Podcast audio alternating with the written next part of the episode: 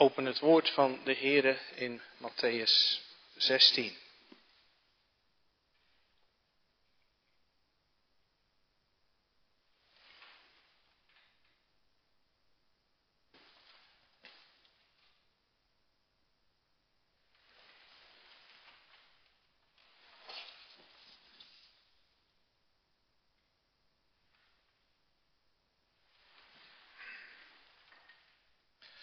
Matthäus 16, vers 13 tot 20.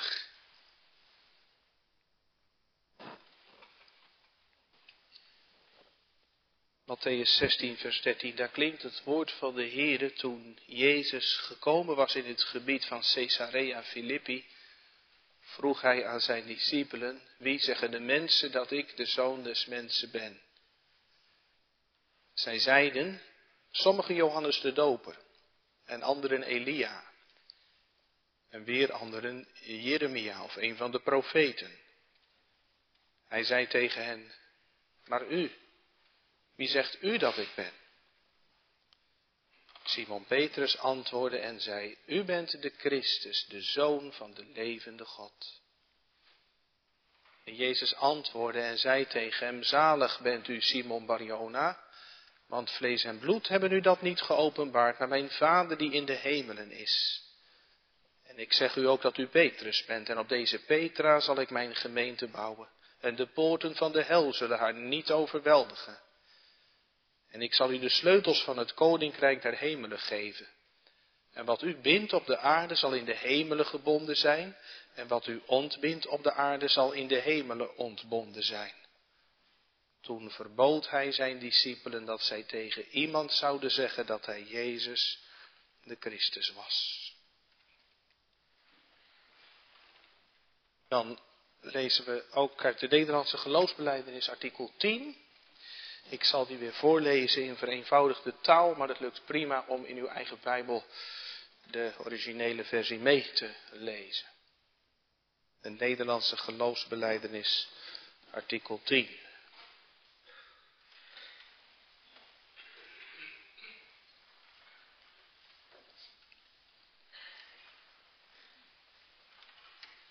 Dan gaat het erover dat Jezus Christus waarachtig en eeuwig God is. Artikel 10 van de Nederlandse geloofsbeleidenis. Wij geloven dat Jezus Christus God is en dat Hij de enige Zoon van God is. Hij is van eeuwigheid geboren en is niet gemaakt of geschapen, want Hij is geen schepsel. Hij is van hetzelfde goddelijke wezen als de Vader en hij is eeuwig. Hij is het evenbeeld van de Vader en is precies zoals Hem. In Hem schittert Gods heerlijkheid. Hij is Gods zoon vanaf de eeuwigheid, niet pas vanaf het moment dat Hij mens is geworden. De volgende Bijbelcitaten maken dit duidelijk. Genesis 1, God heeft de wereld geschapen. Johannes 1, alle dingen zijn geschapen door het woord die Johannes God noemt. Hebreeën 1, God heeft de wereld door zijn zoon gemaakt. En Efeze 3, God heeft alle dingen door Jezus Christus geschapen. In deze citaten moet de persoon die God, het woord, de zoon en Jezus Christus genoemd wordt, al bestaan hebben toen alles door hem werd geschapen. Daarom zegt Micha, zijn oorsprongen zijn van oudsher, van eeuwige dagen af. Paulus zegt dit ook in Hebreeën 7. Hij kent geen begin van dagen en ook geen levenseinde. Daarom is de Zoon de echte, eeuwige God, de Almachtige, die wij aanroepen, aanbidden en dienen. Tot zover.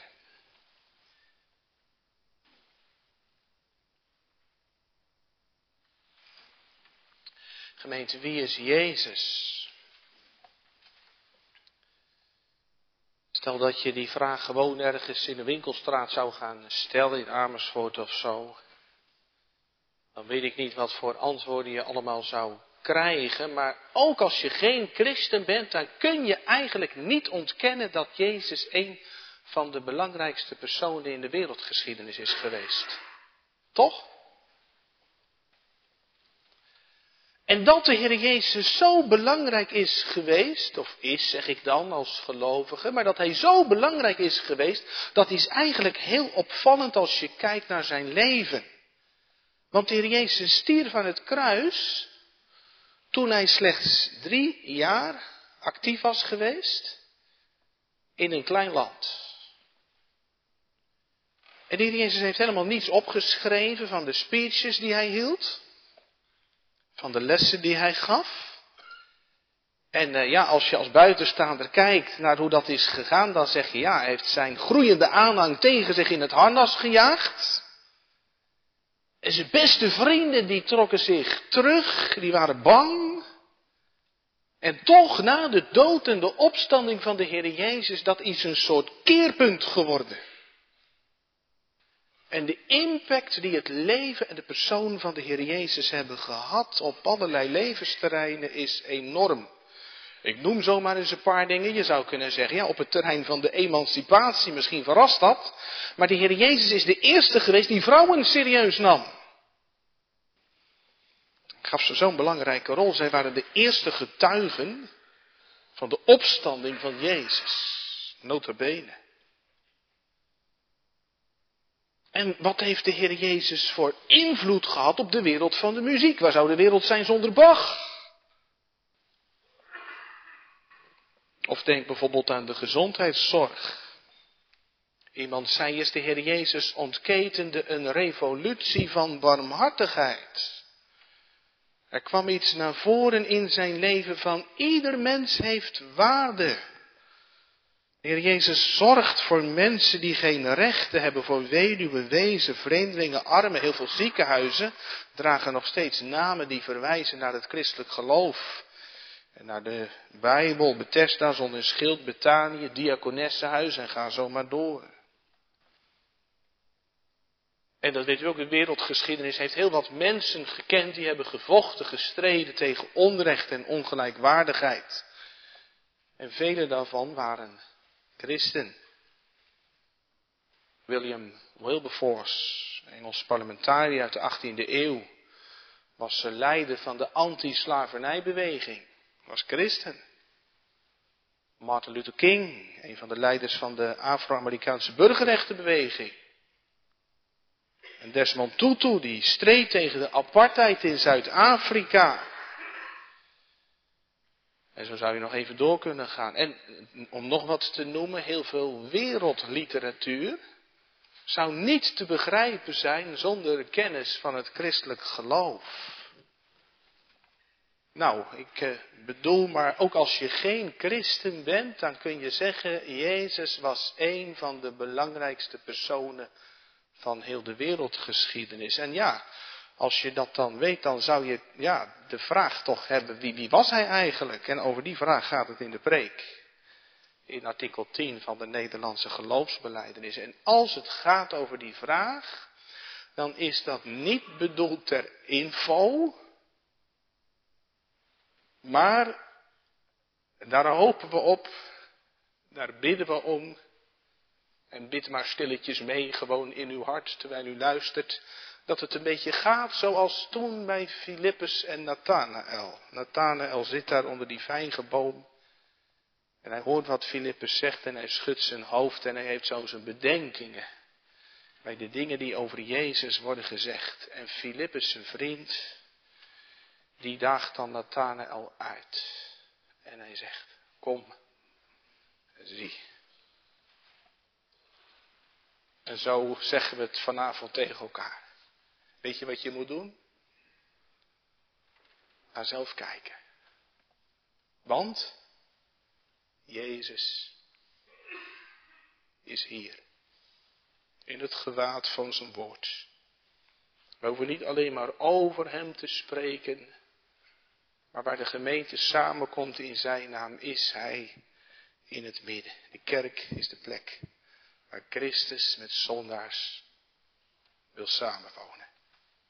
Heerlijk hè, als je dan onder de verkondiging van het woord oog in oog met Jezus komt te staan.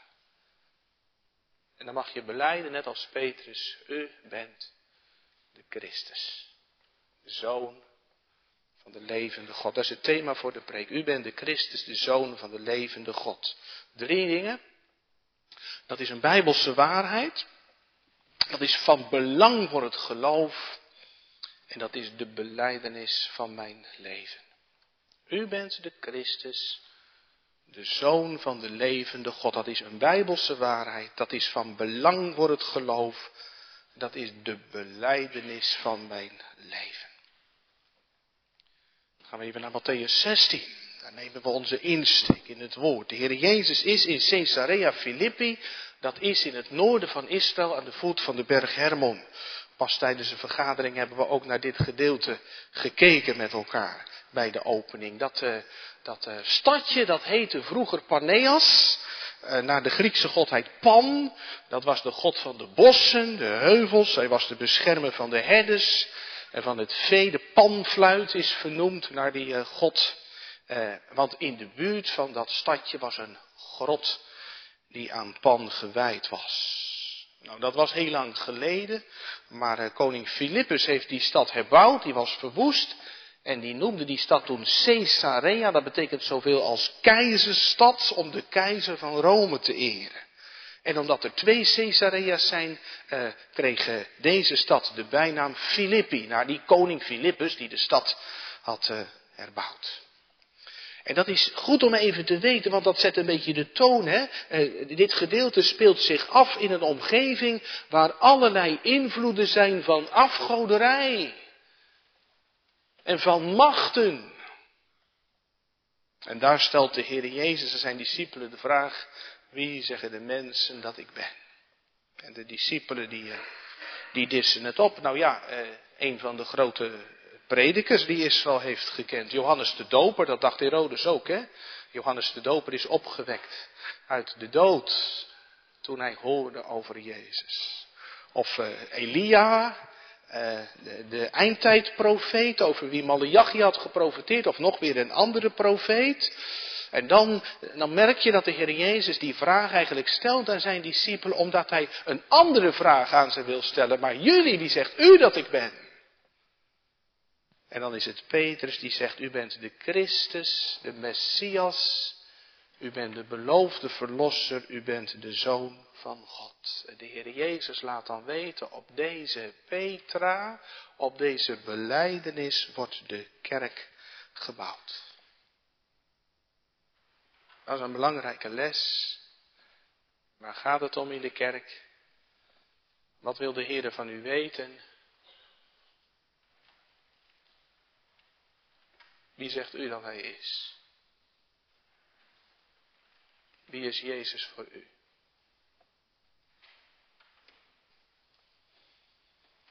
Hij is de beloofde verlosser op een andere manier dan de discipelen hadden gedacht. Dat merk je aan het eind van het gedeelte dat we lazen, want de Heer Jezus zegt dat ze dat nog niet mogen zeggen. Pas na de opstanding, als de Heer Jezus aan het kruis is gestorven en opgestaan is uit de dood, dan mag dat wereldwijd verteld worden. Want het gaat tegen alle verwachtingen in, ook tegen de verwachtingen van de discipelen in. En de Heer Jezus zegt er trouwens ook iets bij. Petrus, wat jij nou zegt, dat inzicht, dat heb je niet van jezelf, daar ben je niet zelf opgekomen, maar dat heb je van mijn Vader in de hemel. En dat vind ik ook zo machtig om te weten, hè? want dat zeg ik net, de Heer wil van u weten wie is Jezus voor u. Maar de Heer Jezus zegt er al bij, het is de Vader in de hemel die je dat aan de weet brengt. Dat hoef ik niet te doen, dat hoeft u zelf niet uit te broeden, maar er is een God die door zijn Heilige Geest u bij de les brengt, u bij kennis brengt. Daar mag je je over verwonderen. Als je in de kerk zit, dan hoef je niks mee te brengen. Dan mag je je laten bewerken, je laten beademen door de Heilige Geest. Want dat Jezus de Christus, de Zoon van God is, dat kun je alleen maar door de Heilige Geest beleiden. En om zijn werk hebben we ook gebeden. En Jezus bouwt zijn gemeente op dat fundament. Hoe Satan ook tekeer gaat. En die gaat tekeer. En dat merken we op allerlei manieren. Maar de poorten van de hel zullen de gemeente niet overweldigen. De, de poorten van de hel. Ik heb dat nooit zo goed begrepen, maar toen ik het later, laatst bekeek, toen snapte ik het. De poorten, dat, dat is waar de legers uitkomen, hè? Waar de macht van een stad uitkomt. De poorten van de hel, dat zijn de poorten waar de demonen, de machten, de legers van de hel door naar buiten stormen. Die kunnen niet tegen Christus op. Hij is de Zoon van God. En daarom beleidt Guido de wij geloven dat Jezus Christus naar zijn goddelijke natuur de enige geboren Zoon van God is, van eeuwigheid geboren, niet gemaakt of geschapen, maar eens wezens met de Vader. En uh, ja, als je dan van dat gedeelte in Matthäus 16 naar onze dagen gaat, dan kun je natuurlijk één op één de lijnen doortrekken. Ook in onze dagen zijn er zoveel geluiden als het gaat over die vraag wie is Jezus. Zou trouwens wel interessant zijn hè, om dat eens te gaan vragen aan, aan, aan, mensen in de winkelstraat. Wie is Jezus volgens jou? En ik denk dat heel veel mensen dan zoiets zouden zeggen van, nou ja, een, een goed mens. Een inspirerend voorbeeld. Hij heeft wel mooie dingen gezegd eigenlijk. Maar ja, niet de zoon van God. Dat wordt op allerlei manieren betwist of ontkend. Hè? Dat, dat wordt in het Jodendom ontkend. Caiaphas, de hoge priester, die plaatst Jezus onder ede. Ik bezweer u bij de levende God dat u ons zegt of u de Christus bent, de Zoon van de levende God. En als de Heer Jezus dat bevestigt, dat Hij de Christus is, de Zoon van de levende God, dan scheurt de hoge priester zijn kleed. Hij zegt, dit is godslastering. Hij krijgt de doodstraf. En nog steeds is dit voor de meerderheid van het verbondsvolk van God een onoverkomelijke hobbel. Dat Jezus Christus, de Messias, de Zoon van God zou zijn. Nou ja, voor Jehovah getuigen is dat ook uh, niet te pruimen, hè? Ik weet niet of u wel eens een Jehovah getuige aan de deur krijgt. Heel veel mensen zitten daar niet op te wachten. Want eh, je bent niet maar zo van ze af, hè? En het is eigenlijk eindeloos als je met ze in gesprek gaat. Maar een van de meest wezenlijke verschilpunten met een Jehovah-getuige is dit. Is Jezus God? De kerk zegt ja en Jehovah-getuigen zeggen nee. Ja, hij wordt wel zo genoemd, maar hij is niet de zoon van God van eeuwigheid. Maar hij weet het. Hij heeft als het ware een lintje gekregen, een onderscheiding, wegens goed gedrag of zo. Na de opstanding heeft de vader hem tot kind aangenomen. Een beetje op de manier zoals ook mensen tot kind van God worden aangenomen. Nou ja, als je dan in gesprek gaat daarover en je zegt, nou wacht even, ik zal mijn Bijbel pakken en dan blader je naar Johannes 1 en daar staat in het begin was het woord en het woord was bij God en het woord was God. Nou hier staat het toch. Jezus was vanaf het begin al God. Dan zegt de Jehovah-getuige, ja, maar dat is verkeerd vertaald. Laten we even in mijn Bijbel kijken. En uh, daar is het dan anders vertaald. Het woord was een God met een kleine g. Het woord was een engel. Zo kun je dat ook vertalen en dat is juist. Nou ja, dan ben je wel weer een kwartier verder inmiddels. Moslims ontkennen natuurlijk ook hè, dat eh, God een zoon zou hebben. De Koran heeft het wel over de profeet Isa, maar Isa is niet de zoon van God. En uh, op de Tempelberg in Jeruzalem, daar vind je op de rotskoepel inscripties met soeras uit de Koran die gaan over de persoon van Jezus. En daar staat klip en klaar, God heeft geen zoon.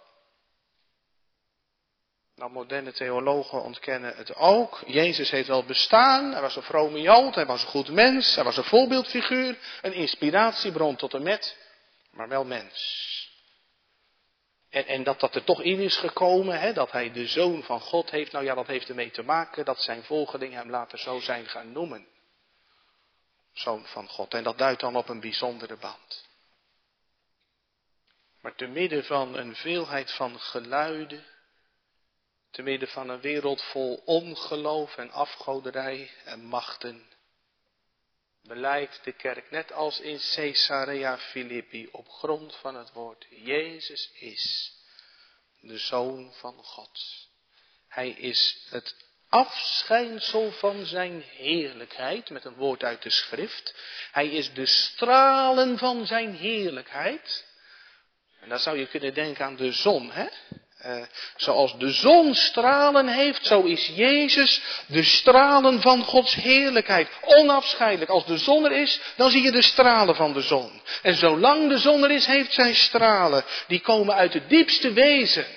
En zo komt Jezus uit het diepste wezen van de Vader. Zolang de Vader er is, is de Zoon er.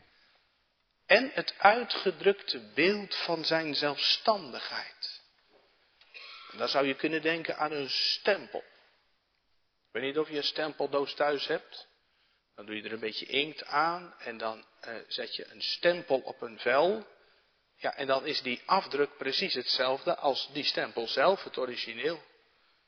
Die zijn gewoon exact gelijk. De afdruk is precies zoals de stempel is. Een kopie. Nou, zo vader, zo zoon. Hetzelfde wezen, dezelfde eigenschappen. Eeuwig.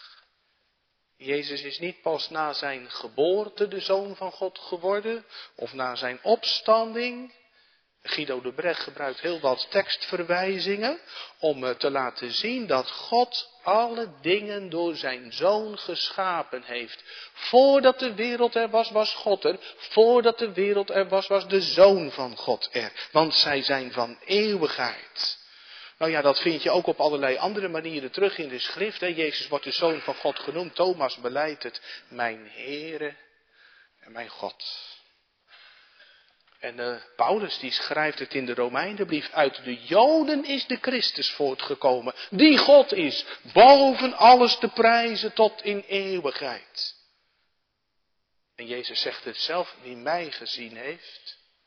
Die heeft de Vader gezien. En je ziet het als je kijkt naar de weg die Jezus gaat en de werken die hij doet. Hij doet goddelijke werken.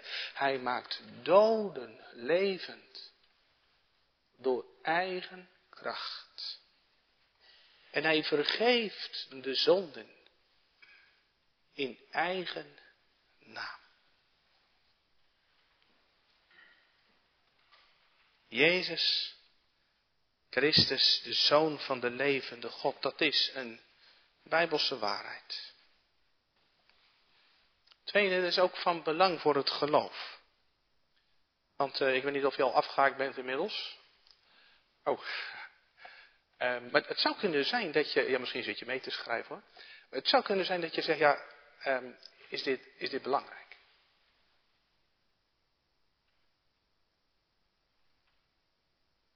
Moet je het daar zo lang over hebben op de preekstoel? Maakt dat zo'n groot verschil? Of dat Jezus de eeuwige zoon van God is, of dat hij de zoon van God is geworden bij zijn geboorte of na de opstanding? Is dat niet een theoretische kwestie, hoe je teksten moet opvatten? Is dat niet iets wat een beetje thuis hoort op de academie, zeg maar? Waarom zou ik me daar druk over, maar waarom doet Guido de Wet dat eigenlijk? Waarom wijdt hij daar nou een heel artikel aan? Gemeente, ik hoop dat u aanvoelt wat Guido de Bree hier beleidt. Dat is om onze harten warm te maken. Want dit is puur evangelie. Jezus heeft het zelf gezegd, hè, op deze Petra, op die beleidenis dat Jezus Christus de Zoon van God is, zal ik mijn gemeente bouwen. Dit is het fundament van de gemeente. Als je dat ontkent, hou je geen gemeente over. Dan is het gebeurd, dan is het over en uit. Haal deze beleidenis weg en de kerk stort in. Dit evangelie, dit is om een warm hart van te krijgen. Noem twee dingen daarbij. Nee, twee namen daarbij. De naam Immanuel en de naam Jezus. Immanuel. In Jezus komt God zelf dicht bij ons. God blijft niet opgesloten in de hemel.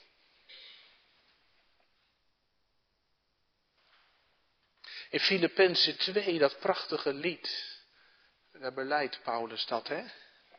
Dat Jezus gelijk was aan God, maar dat hij zichzelf heeft vernietigd. De gestalte van een slaaf heeft aangenomen.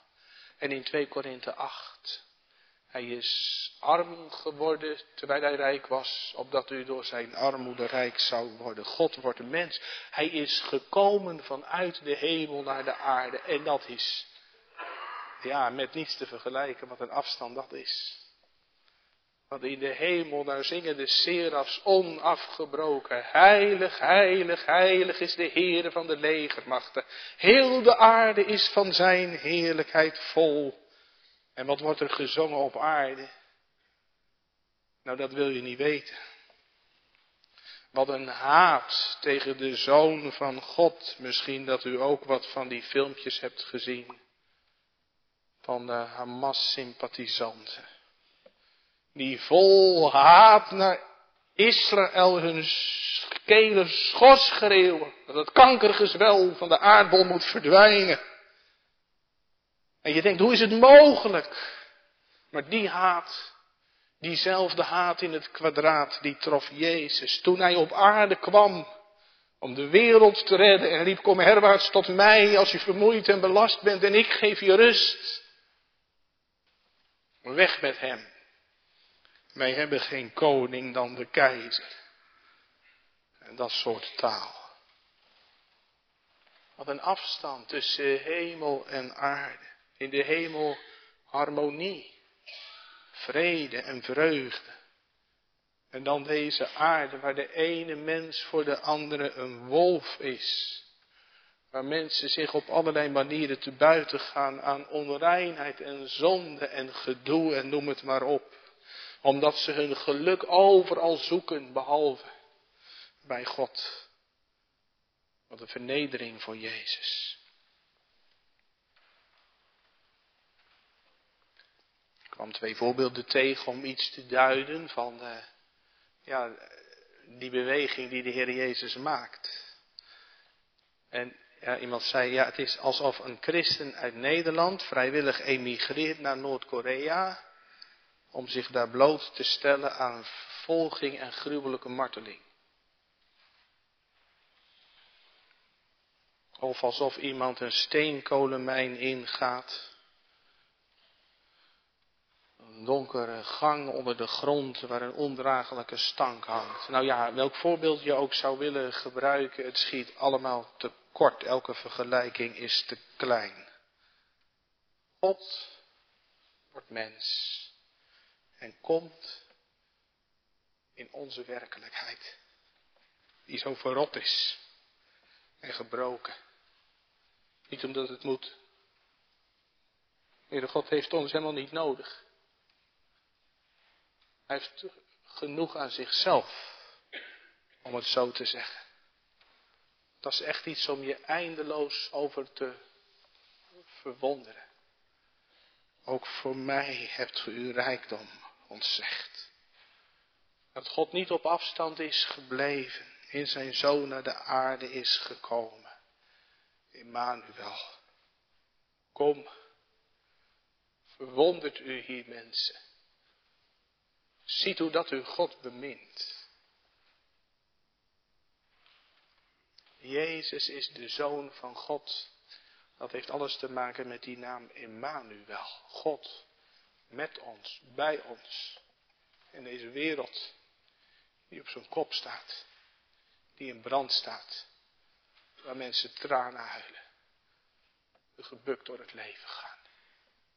En dat heeft ook te maken met die andere naam. Jezus. Je weet wat dat betekent? De Heere is heil, de Heere redt. Of heel kort gezegd, Jezus is redder. Verlosser. Jezus moest ook God zijn vanwege het werk dat hij op aarde kwam doen. Hij kwam de toorn dragen over onze zonde. Ik weet niet of u er wel eens bij stilstaat wat dat is, de toorn van God. Misschien noemen we dat wel eens een beetje te weinig. Toorn van God, de terechte verontwaardiging van God over onze zonde. Mozes zingt daarover in Psalm 90. Wie kent de kracht van uw toorn en uw verbolgenheid? Wie weet hoezeer u te vrezen bent?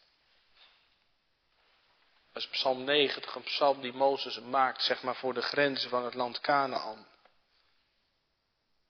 En dan kijkt hij uh, terug op de weg die God is gegaan met zijn volk. Wat heeft de Heer zijn volk ontzaglijk lief gehad. Geroepen uit Egypte. Bevrijd door zijn machtige hand. Gered uit het concentratiekamp. Een pad gemaakt door de zee. Elke dag gevoed in de woestijn. Met brood en wijn. Brood en kwakkels. En wat zegt Israël terug? Het is zeg maar stank voor dank. Ze wantrouwen de Heer keer op keer. Die hartstochtelijke liefde van de Heer, die blijft zo vaak onbeantwoord. En dan straft God het volk. Dan moeten ze terug in de woestijn. Om daar veertig jaar lang rond te zwerven. Alle mensen vanaf twintig jaar laten daar het leven. Een hele generatie. Wie kent de kracht van uw toorn? Nou ja, dat is de toorn van God over de woestijnzonden van Israël. Probeer nou eens te bedenken de toorn van God over de zonde van heel de wereld. Van u en van jou. Van mij. Wie gaat dat betalen? Wie gaat het in orde maken met God? Ja, wij gaan op allerlei manieren proberen om dat zelf te doen, hè. Denk aan die jongen die uh, een avond over popmuziek bijwoonde jaren geleden. En aan het eind van de avond trok hij de conclusie dat het allemaal troep was wat hij in huis had. En hij gooide zijn hele verzameling cd's die hij toen nog had in de kliko. En dat is prachtig, want het volgen van de Heer Jezus vraagt radicale keuzes, maar daarmee is niet je schuld bij God afbetaald. Of ik denk aan die vrouw die voor een zware operatie lag en die stilletjes bad, Heer, als ik er doorkom, dan zal ik de rest van mijn leven u dienen. Het is prachtig en ontroerend, maar je kunt je schuld bij God er niet mee betalen. Daarvoor is onze schuld te hoog. De Heer Jezus gebruikt in die gelijkenis eh, dat, eh, dat bedrag wat ons niet zoveel zegt, 10.000 talenten. Maar dat is uh, onmetelijk veel, 3 miljard euro zeg maar. En dan zegt die knecht ook nog eens een keer, heb geduld met mij, ik zal u alles betalen, 3 miljard. Nou ja, al heet je Messi, en je verdient 100 miljoen per jaar of zo, en je blijft uh, 30 jaar lang op uh, topniveau voetballen en je geeft geen cent uit, nou ja, dan uh, kom je misschien een klein stukje in de richting. Maar dat is onzin. Dat, dat betalen wij niet af. Al zou je vanaf vandaag leven als een engel. En de wet van God op alle manieren houden. Dat is bij lange na niet voldoende om je schuld af te betalen. Want de wet houden, dat is gewoon je plicht. Dat is de Heere waard. Je bouwt er geen reserves mee op om eh, je schulden uit het verleden uit te wissen. Het lukt ook niet als je het proberen gaat op de manier zoals Luther voor zijn bekering, hè? Als 25-jarige man. Hij is bezig om allemaal goede werken bij elkaar te harken. Hij vlucht het klooster in, hij bidt urenlang. Hij leest dag en nacht in de Bijbel. Hij vast drie keer per week. Hij gaat uh, op zijn blote knieën de trappen van het Vaticaan op, maar Luther kwam erachter. Het helpt niet. Het helpt geen zier. Ik betaal er geen cent mee af, wat ik ook doe. Je kunt niet betalen bij God door je vroomheid. Dat je misschien terugdenkt en zegt, nou weet je, die en die dienst, avondmaalsdienst misschien, daar kwam zo binnen. En ik was tot tranen geroerd. Ook dat niet. Ook daar kun je je schuld niet mee afbetalen. Paulus kwam daar ook achter, hè, als een vroomheid besneden op de achtste dag. Een raszuivere jood, fanatieke fariseer. Maar het moet allemaal overboord als schade en drek. Ik red het zelf niet. Gelooft u dat?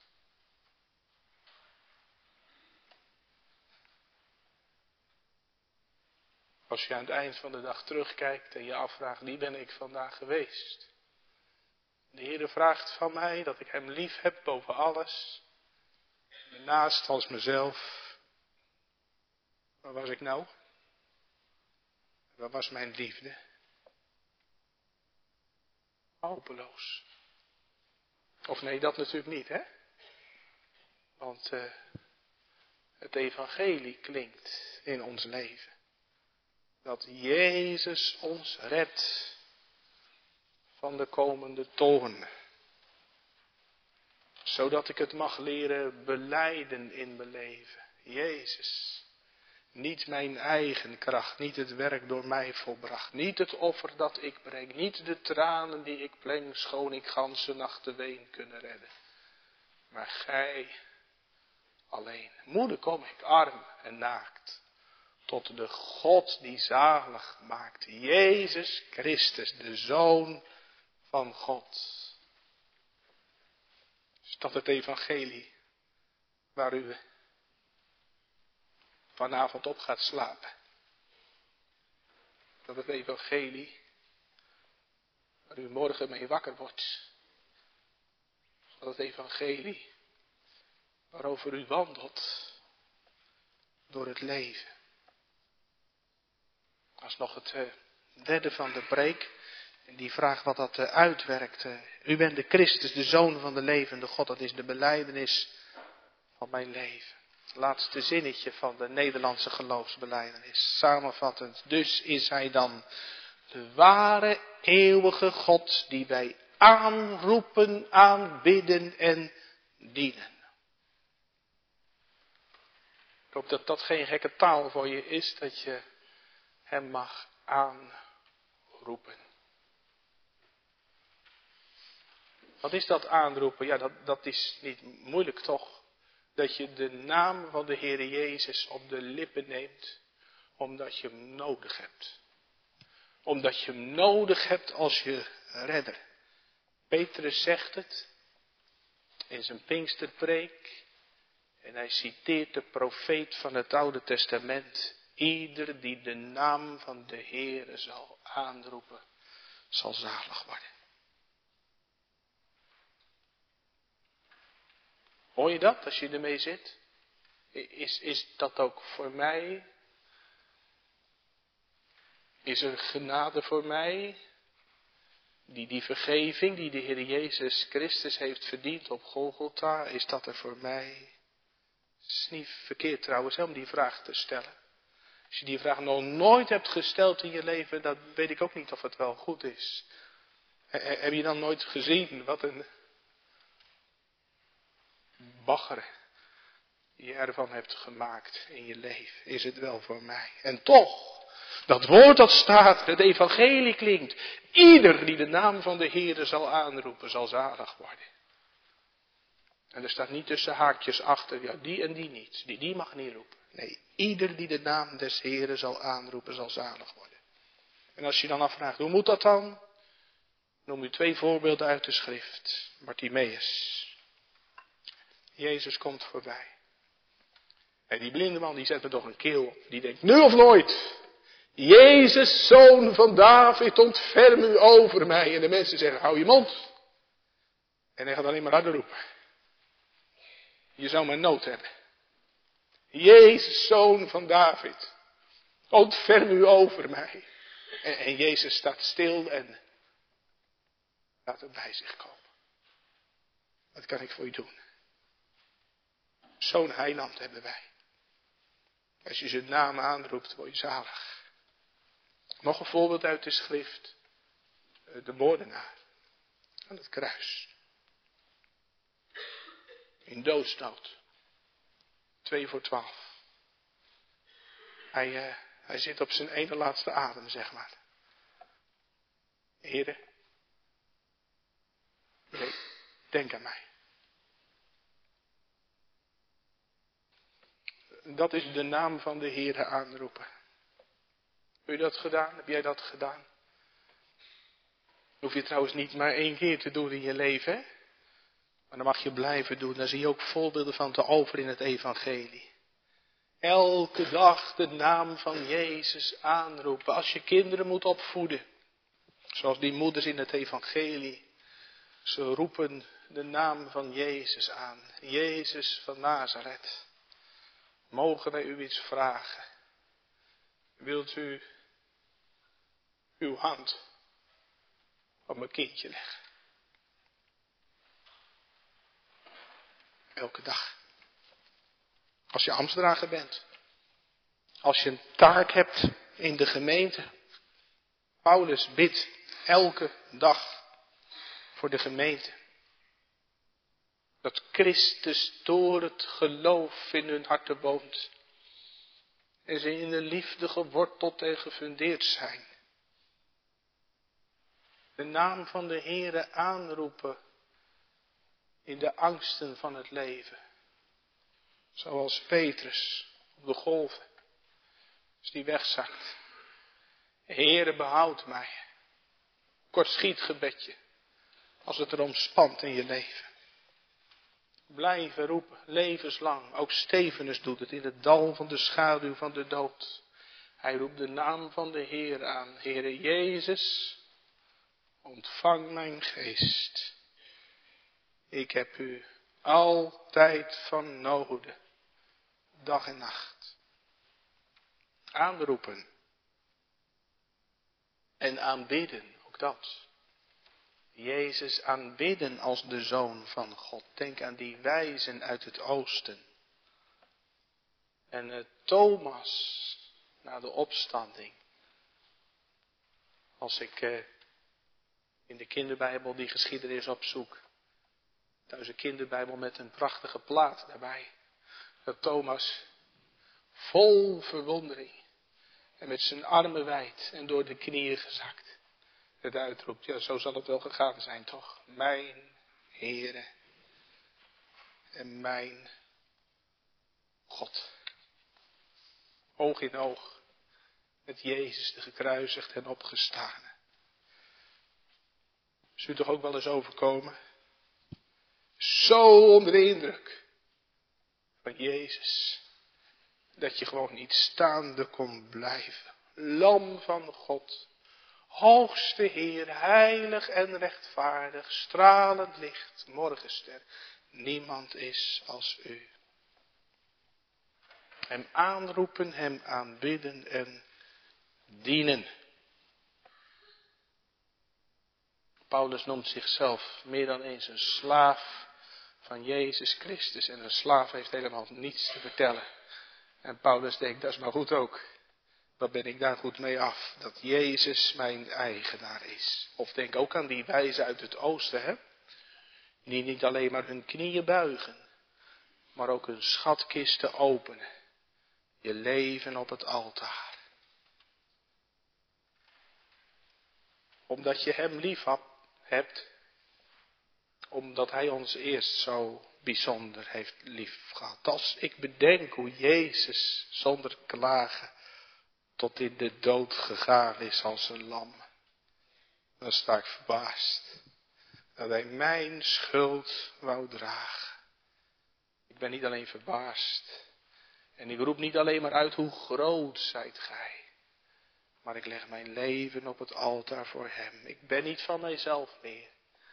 Maar het eigendom van mijn trouwe zaligmaker.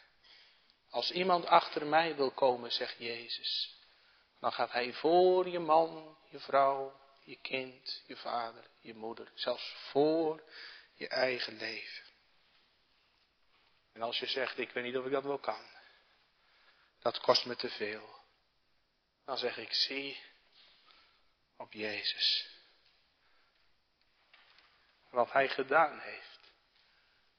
Arm geworden terwijl hij rijk was, opdat u door zijn armoede rijk zou worden. En dan gaat het verlangen weer gloeien. O, had ik duizend tongen meer. Zij zongen allen mee de lofzang van mijn Heer en God, die vreugde geeft en vrede. Mijn Heer, mijn heiland en mijn borg, o geef mij steeds gena, opdat ik van uw liefde spreek, gekruist op Golgotha. O Jezus, naam die vrees verdrijft en droefheid vlieden doet. Die naam klinkt hemels in mijn oor, geeft vrede aan het bang gemoed. Zijn bloed verlost uit Satans macht, zijn bloed maakt slaven vrij. De grootste zondaar maakt hij rein. Zijn bloed verlost ook mij. Halleluja. Amen.